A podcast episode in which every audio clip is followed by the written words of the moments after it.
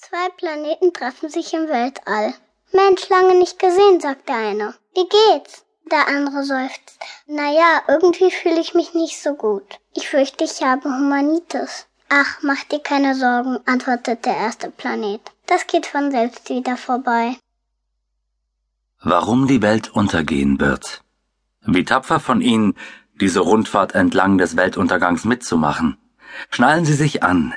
Sie sind kurz davor zu entdecken, wie der Planet, auf dem Sie wohnen, in Stücke gerissen, gekocht und in Fäden gezogen wird, die dünner als Spaghetti sind.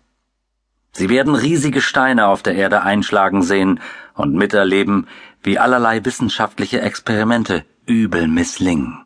Sie werden die Sonne hinter Atomwolken und Vulkandämpfen verschwinden sehen und beobachten, wie sie zu einer Bedrohung anschwillt, die ihr Blickfeld von Horizont zu Horizont einnimmt. Sie werden dabei sein, wie wir von außerirdischen Wesen angefallen werden, wie sich die Straßen mit aufständischen Robotern und kannibalischen Zombies füllen. Ich empfehle Ihnen, während der Fahrt die Hände nicht nach draußen zu strecken. Aber warten Sie mal. Wird es sowas überhaupt geben, so etwas wie einen Weltuntergang? Ich fürchte ja.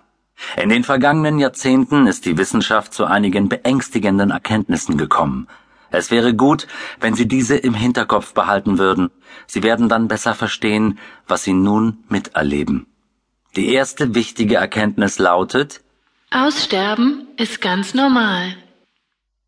Aussterben ist die erniedrigendste Art und Weise des Verschwindens, die ultimative Beleidigung von Mutter Natur. Da wird etwas unterbrochen, abgehakt. Daher schämen wir uns, dass wir die Dodos und Mammuts vollständig erledigt haben und sind empört über die Wilderer, die die letzten Schimpansen von den Bäumen holen und die Fischer, die die Meere leer fischen. Was die meisten Menschen jedoch vergessen ist, dass ununterbrochen Tiere und Pflanzen aussterben. Sie verschwanden schon rudelweise, als es noch gar keine Menschen gab.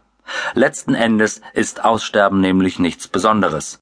Paläontologen sprechen in diesem Zusammenhang von Hintergrundrauschen. Das ist das Tempo, in dem Tierarten normalerweise aussterben, wenn nichts Ungewöhnliches auf der Welt geschieht. Dieses Rauschen ist rückläufig, von etwa 15 Prozent pro einer Million Jahre, als die ersten lebenden Wesen auftauchten, bis auf nur ein paar Prozent pro Million Jahre kurz bevor der Mensch die Bühne betrat. Wenn also jemand sagt, wie schrecklich, vor 400 Millionen Jahren sind 10 Prozent aller Tiere und Pflanzen ausgestorben, dann können Sie beruhigt mit den Schultern zucken. Das war in der Zeit eben das Standardtempo fürs Aussterben, und außerdem sind da ja auch ein paar neue hinzugekommen. Keine Tierart der Erde hat also das ewige Leben gepachtet. Von allen Arten, die die Erde jemals bevölkerten, sind nach der berühmten Schätzung des amerikanischen Paläontologen David Raub 99,99 Prozent ausgestorben. Wenn Sie ein paar hundert Millionen Jahre in der Zeit zurückgehen würden, hätten Sie das Gefühl, Sie befänden sich auf einem fremden Planeten, auf dem Ihnen so schnell keine Tier- oder Pflanzenart bekannt vorkommt. An dieser Stelle sollten Sie also nicht meckern, wir sind immerhin sechseinhalb Milliarden und ein bisschen wehrhafter als Trilobiten, der Säbelzahntiger oder der dämliche Dodo. Stimmt doch, aber dabei haben Sie eine Sache nicht bedacht. Wir leben auf einem Scheißplaneten. Die Erde scheint ein herrlicher und friedlicher Planet zu sein. Okay, vergessen Sie es. Jetzt ist zwar gerade mal Sauerstoff da, dann fällt aber auch mal wieder ein Klotz vom Himmel, eine Eiszeit bricht an, die Erde platzt auf oder ihr Kontinent bewegt sich weiter. Schauen Sie sich doch mal um.